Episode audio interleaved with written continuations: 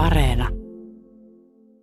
Äiti löysi mun äidinkielen vihkon jostain alasteelta, mä luulen, että mä olin 12V, niin siinä luki just, että mun unelma-ammattiin mä olin kirjoittanut, että mä haluan joskus edustaa Suomea Euroviisuissa. Aika makeeta. Kyllä mä nautin tästä hetkestä tosi paljon. Koen, että mä saan elää unelmani, kun mä saan tehdä duunia Euroviisujen kanssa.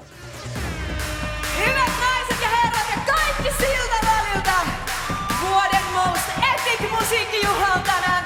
Ja kuten sanonta kuuluu, kuka kissan hännän nostaa, ellei kissa itse. Minun tarinani. Krista Siegfrieds.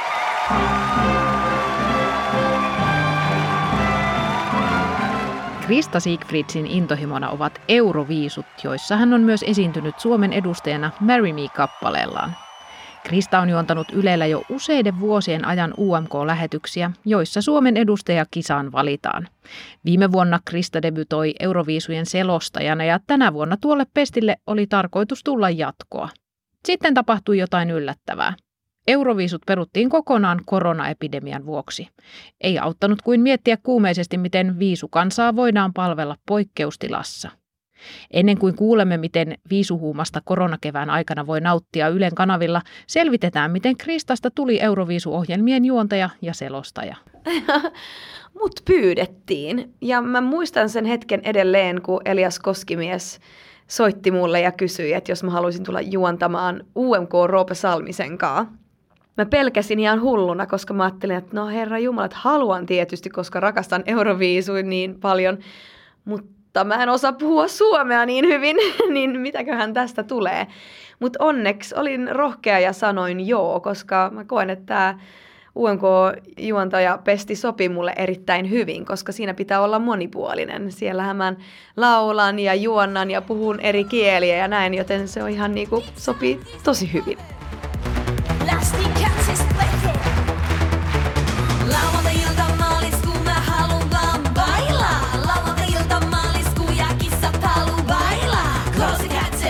Olet ollut myös edustamassa Suomea Euroviisuissa ja osallistunut Ruotsin Euroviisukarsintoihin, joten Euroviisut on tosi tuttu monesta eri kulmasta. Miten tämä suhde Euroviisuihin on muuttunut sen jälkeen, kun olet päässyt konkreettisesti tekemään myös näitä TV-lähetyksiä?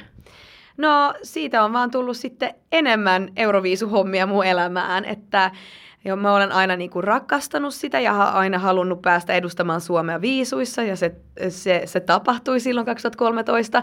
Sen jälkeen musta tuli tommonen niin kuin viisufanien suosikki, että mä oon keikkaillut tosi paljon ympäri Eurooppaa ja keikkailen edelleen, koska viisufanit edelleen rakastaa märimiitä ja koko sen jutun, mitä me tehtiin silloin ja on sehän niin kuin suuri osa mun elämästä, että jotkut ihmiset vaan katsoo sitä juuri silloin, kun se tapahtuu, mutta mä tavallaan niin kuin elän sitä. Musta tuntuu koko vuosi on semmoinen niin kuin Euroviisu-vuosi, koska sitten mä seuraan myös muiden maiden karsintoja ja se on niin kuin sellaista elän ja hengitän tätä. Puhutaan konkreettisesti siitä työstä, minkälaista on esimerkiksi UMK-ohjelmaa juontaa ja sitten tätä Euroviisulähetystä selostaa. Ensinnäkin, miten ne eroaa ne työt toisistaan? No ne, ne on täysin erilaisia. Et esimerkiksi UMKssa mulla on tosi paljon tekemistä, koska se ehkä näyttää siltä, että mä vaan juonnan sitä, mutta faktahan on se, että mä oon myös mukana siellä kirjoittamassa nämä avausnumerobiisit ja joskus myös nämä väliaikanumerobiisit. Mutta siellä se alkaa sille, että me niinku kirjoitetaan ensiksi joku hauska avausnumero biisi studiossa, minä ja, ja tota ohjaaja ja tuottaja. Ja sitten sen jälkeen koreografi tekee koreografian meille, sitten me, ne tanssitreenit alkaa ja koreografiat ja sitten on paljon, paljon niinku vaatesovitusta, koska mulla on yleensä paljon asuvaihtoja tässä showssa. Sitten mä opiskelen kans tota vähän kieliä, koska meillä on se kansainvälinen raati, joka aina tulee ja mä myös ää, aika usein myös buukkaan nämä ihmiset meidän, meidän showhun, koska mähän tunnen tosi paljon muusikoita ja Euroviisu-ihmisiä ympäri maailman, koska mä oon tehnyt tätä hommaa niin kauan. Vuonna 2013 Malmössä hävisin dramaattisesti tälle naiselle. Mun dingdongini ei vaan riittänyt. Mutta en ole katkera. No ei suinkaan, hyvät katsojat.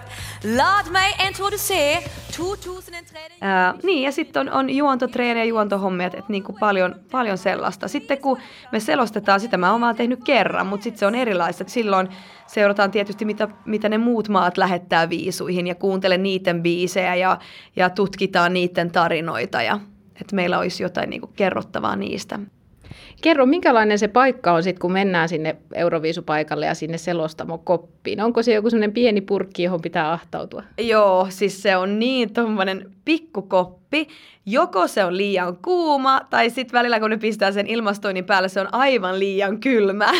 Et, et siellä on kyllä niinku aika ahdasta olla. Se ei ole, ei ole mikään hirveän super cozy paikka, mutta tota, siellä on kaikki, mitä tarvitaan selostusta varten. Et me nähdään lavaa siellä livenä, mutta meillä on myös näitä screenejä, että me nähdään niinku se sama lähetys, mitä te näette. Mitä te teette siellä Mikko Silvenoisen kanssa, jonka kanssa siis selostatte ne? Miettii vaikka viime vuotta, niin mitä siellä tapahtui silloin, kun suuri yleisö katsoi niitä kappaleita? Siellä me ollaan ja tietysti me ollaan siellä monta kertaa Mikon kanssa, koska mehän treenataan myös, kun on nämä artistien kenraaliharjoituksia, niin mekin treenataan sitten samalla. Että me ollaan siellä kopissa aika paljon sitten loppujen lopuksi. Mutta on se niinku makeeta, että saa olla kuitenkin siellä salissa, että näe sen esityksen, vaikka sä istut tuolla jossain ylhäällä pikkukopissa. Ja siellä on myös kaikki ne muut, muiden maiden selostajat. Siellä me istutaan vaan vieressä, niin kuin näin kaikki noissa kopeissa. ja sitten hauska juttu on se, että kaikki nämä selostajat me käydään aina laittaa niinku tämmöisiä pikkulahjoja kaikille selostajille ja näin, että meillä onkin sitten ihan oma meininki siellä. Ja sitten muuten, kun mä oon ollut sitten livenä paikan päällä, missä viisuja järjestetään, niin on ollut toi selostushomma, mutta sitten mulla on ollut muitakin juttuja silloin, omia keikkoja keskellä yötä. Ja, ja on ollut nämä somejuttuja Ylen puolesta, että et kyllä silloin on semmoinen niin vähän 24-7 meininki, tehdään töitä sitten paikan päällä. Mikä on sun salaisuus siihen, että pysyt järjissäsi ja mukana siinä aikataulussa? no ehkä se on vaan se, se juttu, että mä tykkään siitä tosi paljon. Mä nautin siitä ja mä, mä rakastan olla siellä. Että mä oon aina sanonut kaikille, että jos sä joskus pääset paikan päälle ja mukaan siihen huumaan, niin sä et ikinä halua päästä tuosta kuplasta pois. Että se on niin, kuin niin mieletön karnevaalimeininki ja täysin vaan pelkkää feel goodia.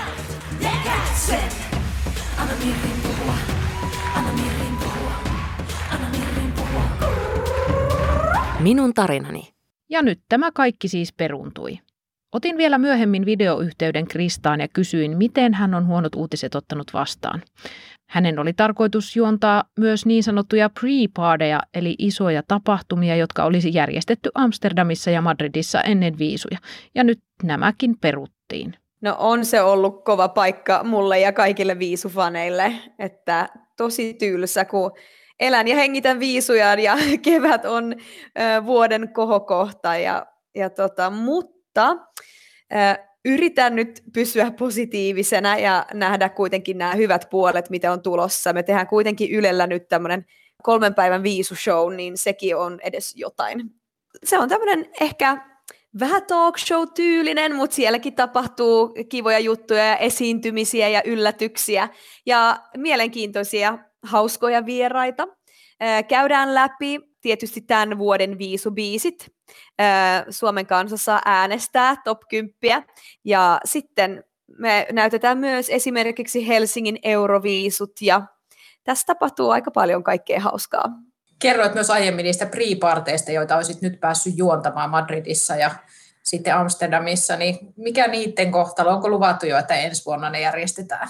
No onneksi on luvattu, että mä pääsen sitten ensi vuonna juontamaan niitä ja pääsen sinne esiintymään. Niin toivotaan nyt sitten, että ensi vuonna on, on tämä korona ohi, että päästään sitten sinne juhlimaan. Miten olet nyt valmistautunut näihin olohuoneen tuleviin lähetyksiin? Me ollaan just mietitty, että, että minkälaisia vieraita otetaan sinne paikan päälle. Ja pitää just miettiä näitä koronajuttuja myöskin, että ei saa olla liikaa ihmisiä studiossa samaan aikaan ja näin, mutta musta tuntuu, että meillä on erittäin hyvä kattaus.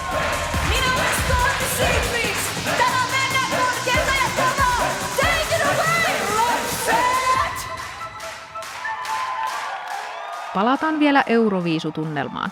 Kisahan on siis Euroopan yleisradioyhtiöiden järjestämä ja Yle on esittänyt viisuja Suomessa jo vuosikymmeniä. Kohta kuullaan, miten tärkeää Kristalle ja koko Euroviisukansalle on päästä mukaan seuraamaan tätä hyvän mielen karnevaalitunnelmaa. Millaista on tehdä Euroviisuja Ylellä? No se on aina toiminut tosi hyvin. Mulla on vaan pelkkää positiivista sanomista tästä, että mulla on aina ollut, tai mä oon ollut tosi onnekas, että on aina näissä UMK-hommissa ja Euroviisu-hommissa ollut niin kuin ihan semmoinen supertiivi, kenen kanssa mä oon saanut työskennellä. Ja nimenomaan just se, se yhteistyö on se juttu, että just kun me tehdään UMK, niin mä en usko, että jengi edes ymmärtää, kuinka paljon ihmisiä on mukana siellä tekemässä niin kuin kaikki nämä show-numerot ja, ja mitä se oikein vaatii, että se on mahtava yhteistyö. Miten tärkeänä pidät, että Yle välittää nimenomaan tämmöisiä Euroviisujen kaltaisia isoja massatapahtumia? No on se ihan super tärkeää. Apua, mä en haluaisi elää ilman sitä, niin onneksi Yle näyttää Euroviisut ja, ja tekee paljon juttuja siitä koska mä koen, että se on niinku tärkeä. Siellä se on niinku maailman suurin laulukilpailu ja koko Eurooppa kokoontuu ja koko maailma katsoo, että on se niinku iso ja suuri ja tärkeä juttu. Ehkä maailman tärkein juttu, Euroviisut. Minun tarinani. Onko jotain, mikä on yllättänyt sinut Euroviisuselostajan työssä?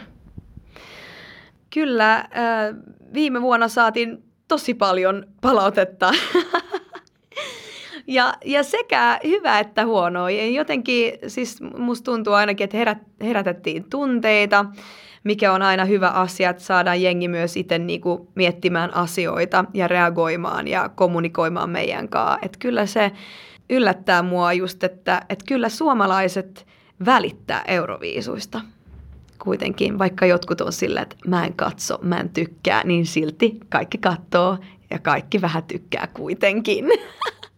meidän pitäisi vaan olla ylpeät siitä. Mä koen aika usein, että suomalaiset on niinku silleen, että joo, mutta me ei koskaan pärjätä siinä, niin miksi kattoo? Että on vähän semmoinen tylsä asenne. Et meidän mielestä me pitäisi enemmän kannustaa näitä artisteja olla niinku positiivisia.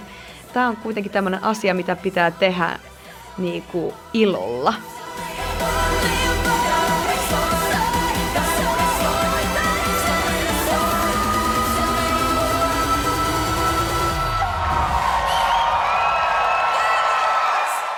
Minun tarinani. Krista Siegfrieds.